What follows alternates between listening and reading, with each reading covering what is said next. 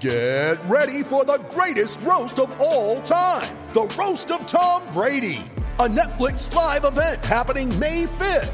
Hosted by Kevin Hart, the seven time world champion gets his cleats held to the fire by famous friends and frenemies on an unforgettable night where everything is fair game. Tune in on May 5th at 5 p.m. Pacific time for the Roast of Tom Brady, live only on Netflix. Hear that? Believe it or not, summer is just around the corner. Luckily, Armor All, America's most trusted auto appearance brand, has what your car needs to get that perfect summer shine. Plus, now through May 31st, we'll give you $5 for every 20 you spend on Armor All products. That means car wash pods, protectant, tire shine, you name it. Find out how to get your $5 rebate at armorall.com. Armor All, less work, more clean. Terms apply. With threats to our nation waiting around every corner, adaptability is more important than ever. When conditions change without notice, quick strategic thinking is crucial. And with obstacles consistently impending, determination is essential in overcoming them. It's this willingness, decisiveness, and resilience that sets Marines apart. With our fighting spirit, we don't just fight battles, we win them. Marines are the constant our nation counts on to fight the unknown. And through adaptable problem solving, we do just that. Learn more at marines.com. Lucky Land Casino asking people what's the weirdest place you've gotten lucky? Lucky? In line at the deli, I guess? Aha, in my dentist's office. More than once, actually. Do I have to say? Yes, you do. In the car before my kids' PTA meeting. Really? Yes. Excuse me, what's the weirdest place you've gotten lucky? I never win and tell. Well, there you have it. You can get lucky anywhere playing at LuckyLandSlots.com. Play for free right now. Are you feeling lucky? Purchase necessary. Void where prohibited by law. 18 plus. Terms and conditions apply. See website for details.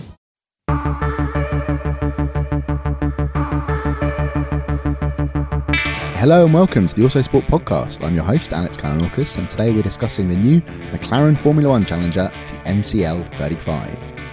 First up, I'll be chatting to Autosport's technical editor, Jake Boxall-Legge, about what we've seen on the new car, and then what we might expect from McLaren in the upcoming season. Then later on, we'll hear from Autosport's F1 reporter Luke Smith, who is at the McLaren Technology Centre for today's launch event. So, Jake, straight to it. What's new about the MCL 35? What is new? Well, I think one of the key things, and it's become a trend that we've started to see this season already, is the kind of tapered nose cone section. Now, this is something that McLaren has used for the last couple of seasons, but it seems to be a, a much thinner nose this year. We've already seen Red Bull adopt this solution. Uh, Renault, in their glimpses, also seem to have a similar solution as well. Underwhelming glimpses. Un- very That's what we underwhelming glimpses. that which uh, which I spoke about yesterday. There's some cool new features. So there's a slightly larger cape at the front, so that's going to improve your front end downforce. Side pods are a lot tighter. Engine cover is a little bit different, and there's sort of like a Darth Vader mask style uh, intake system. A Darth Vader style intake system. Did you use that? Is Yeah. that a technical term? Uh, like a, an industry standard technical Yeah, term? yeah, it's uh, you know standard industry practice to call it that. No, uh, it just it just looks like they've created lots of different sections to divert airflow to cooling and then to the intake and the compressor. So they do lots of different things. It's just an interesting. Uh, an interesting shape. There's also a few bits where McLaren are holding a few things back. So the big ticket items like front wing and barge boards, pretty rooted in what they ran lo- uh, at the end of last season. So you you can kind of like imagine that they'll change a little bit as as we hit testing and as the season goes on as well. Yeah, on that, on that, I was going to say that the front wing looks largely the same as last year, and you mentioned the barge boards as well. So do you think that that's that's that's an area we've seen very complex ones on the Ferrari, on the Red Bull, that that would be what McLaren would be focused on early on in testing, or is it for a larger update coming in the season? I think it's it's going to be something that we're going to see a lot of development of over the season, at least until teams put press pause on 2020 and go to 2021. But you know, it'll be a last hurrah. They've got their budgets for 2020, so you know they're going to spend a lot of time pushing that bargeboard development, going a little bit mad, going a little bit hell for leather with it, and uh, just generally having quite a good time with it. So again, yeah, Jake, you mentioned the side pods are looking pretty tight on the MCL 35. Why would McLaren do that? You want to drive as much airflow to the Do I? Of the car. You might not want to. Quite simply, you're going to get the diffuser working uh, a little bit more effectively. The way that you do that is trying to reduce that that pathway that the airflow takes, especially around the midriff of the car, because it's naturally going to take the path of least resistance. I mean, in some respects, air particles are a lot like people; they're going to take the shortest path necessary. Some of them are just Um, jerks. te- yeah, I'm sure. I'm sure there's a few aerodynamicists that are looking at their CFD and going, "Why? Why won't this work? This these air particles are a nightmare." Um, but yeah, in its simplest form, you want to drive a lot of airflow to the back of the car because it makes your diffuser work a little bit harder. Um, by cutting the the size of the side pods and moving some of your cooling elements to the the engine cover above the driver's head, you you can do that. You can make the radiator smaller, you can make your intake smaller, um, and that just gives you a little bit more space to play with. It doesn't so much above the driver's head because on the MCL 35 you can see the engine cover is a, it's not bulbous as such, it's just sort of quite large, and you can see uh, quite a dramatic sort of bulge in the top. But you know, team as as I've said before, teams wouldn't do it if it didn't work. So clearly, that's the the ethos that they've gone for. Now, with with the tighter side does that come with an increased uh, risk of reliability issues, or is that just overly simplistic? Your powertrain and your power unit has a certain cooling requirement, and if you don't give it that, then you're going to have all sorts of problems. So you need a certain mass flow rate of air to go into the engine and into the cooling components to work properly with a certain safety factor. Now, every Formula One team is going to push that as hard as they can. Um, you do risk reliability when your engine starts to overheat, um, and obviously in hotter climates, uh, for example, you don't have quite so much cool air to deliver the rate of cooling that you need. So, I think yes and no. I think the the engineers will sort of be well equipped to kind of deal with those issues as they arise. Um, but yeah, on a, for example, Mercedes last year, Austria dialed their engines down because you know they have very very very tight packaging, didn't have a packaging system that was open enough for the demands of the the circuit and the heat, um, which was very unexpected there.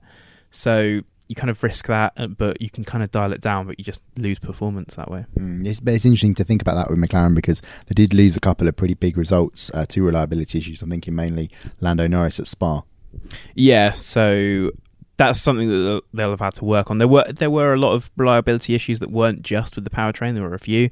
Uh, Carlos Sainz at Australia, for example, Lando Norris at Spa, as you say, but you know, there were also some quite catastrophic brake failures. For example, uh, Norris at Canada. So I think holistically, of course, you want to look at your cooling and say, okay, we we need a certain amount, and obviously the engineers will be pushing it to the limit. But I think they'll have worked out what's gone wrong last season and will have will have rectified it for this one.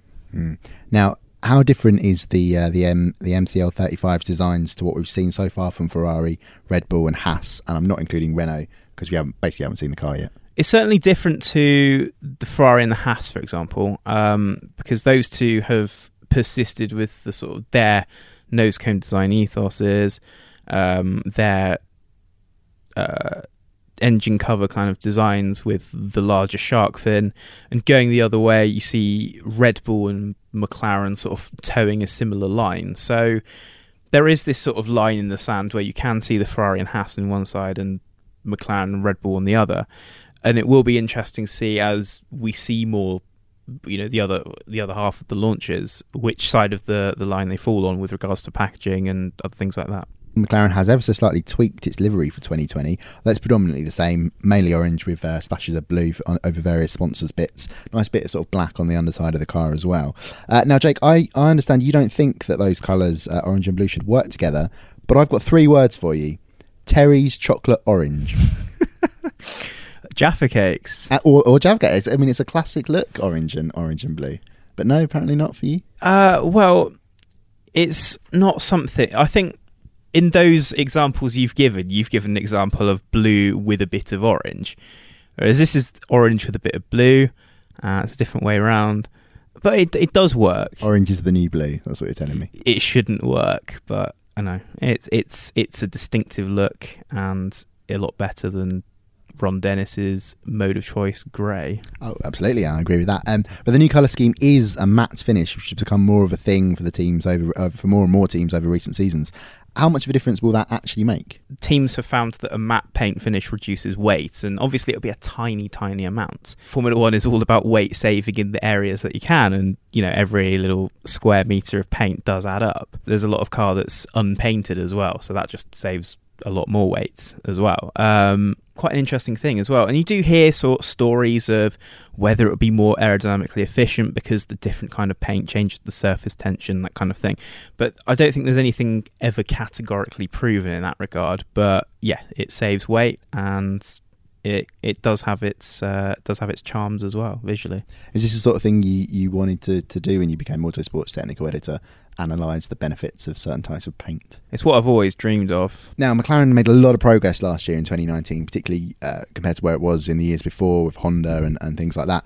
What do you think it needs to do to make a similar step in 2020? The easy answer would be get more money because it, it just doesn't have So, the budget of the First, you get the money. then you get the power, and then you get the performance. That's the current problem that McLaren has. It's not a works manufacturer team. It doesn't have these big sponsorship deals like Mercedes has with Petronas and now Ineos, and Ferrari has with Philip Morris, and Red Bull has with uh, Red Bull.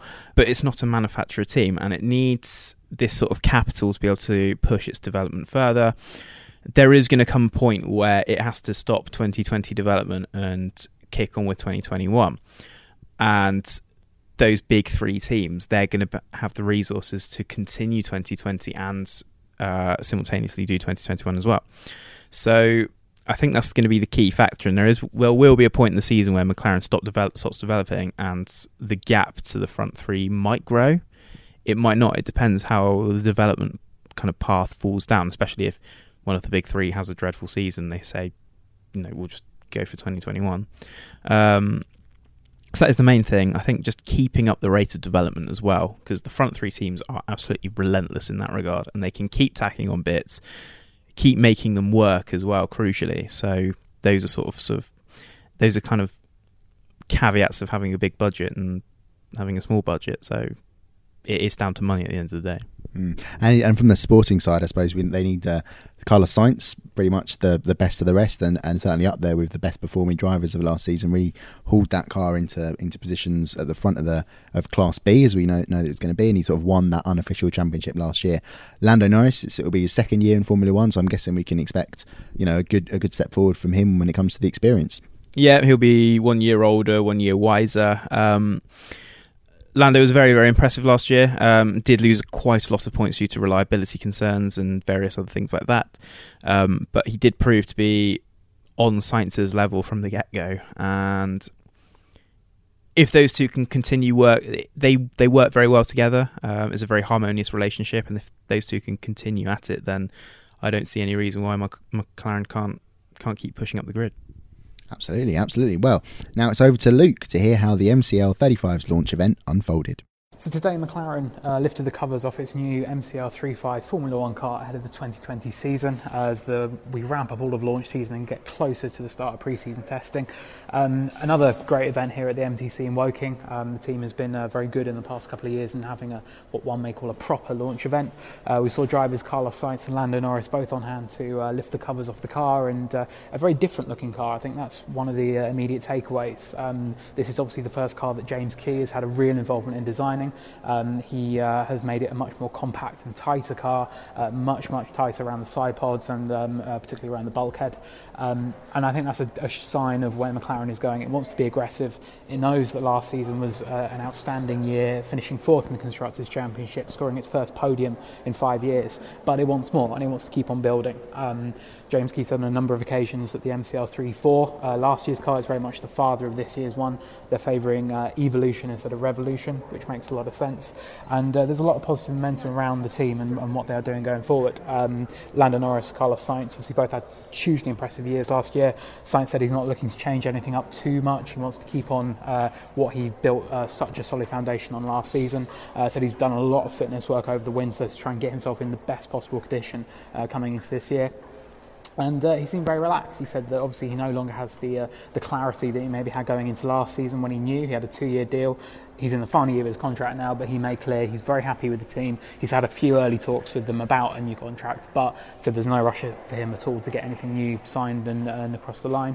Um, Lando Norris, he said that he um, he is aware, obviously, of the points gap that was between him and Sainz last year. Um, quite a big gap in the end, but Lando said that he he had the lion's share of the bad luck. He knew opportunities where uh, points passed him by. He knew that he could improve in certain areas, and uh, and I think the biggest takeaway from Lando is just how much more confident um, the young man is because he is still such a, a, young guy. That's what we've got to remember. Um, he's spoken very openly about uh, his uh, sort of need for a mental health coach in the past and someone to work with him on that side of things. And um, he uh, spoke quite openly today about the uh, impact of like internet trolls and people on social media sending him messages. He is the most prolific driver on social media on the grid. We know that much. Um, but he said that he does sometimes have to take a step back and sort of think that this is uh, it, it, it, affects him some of the things that people say or do. Um, and uh, yeah, and he said over the winter that he wanted to be a bit more serious this year, maybe not be on social media as much. But he insisted, "Don't worry, my personality will remain the same, and most importantly, his racecraft and his his dedication to his his job will remain absolutely unchanged." In terms of the team management, uh, Zak Brown and Andreas Seidl, they were both very, very happy today. Uh, they're coming into this year again. It's a very different situation to 12 months ago when it was a, a real fresh start, a blank page. They've got all this momentum coming in now. This is Andreas Seidl's first car launch with McLaren, remember, because uh, he only joined in uh, the May of last season. And uh, there, there's a real good buzz about the place. I mean, everyone is really focused on building on last year. Um, they know that 2021 is coming. They know that's going to be a big opportunity. Uh, Zak Brown said that it would be uh, a good chance for McLaren, but it will take a few years for that gap to the big three teams to, to shrink down.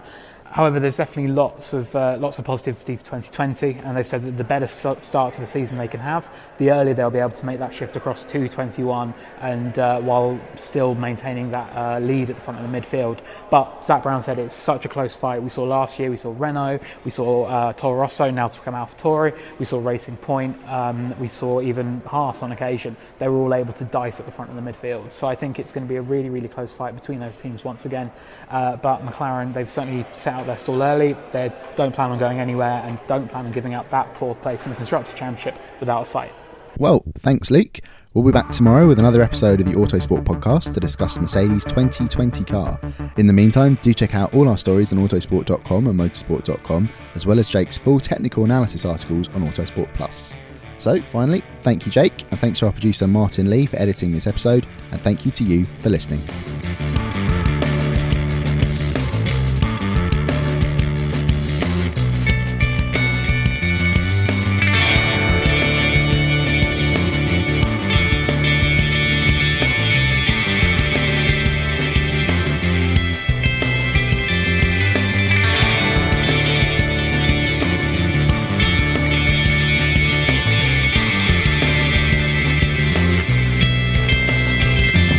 Music is 6am by Trilo, written by Marcus Simmons. See soundcloud.com slash Trilo Music.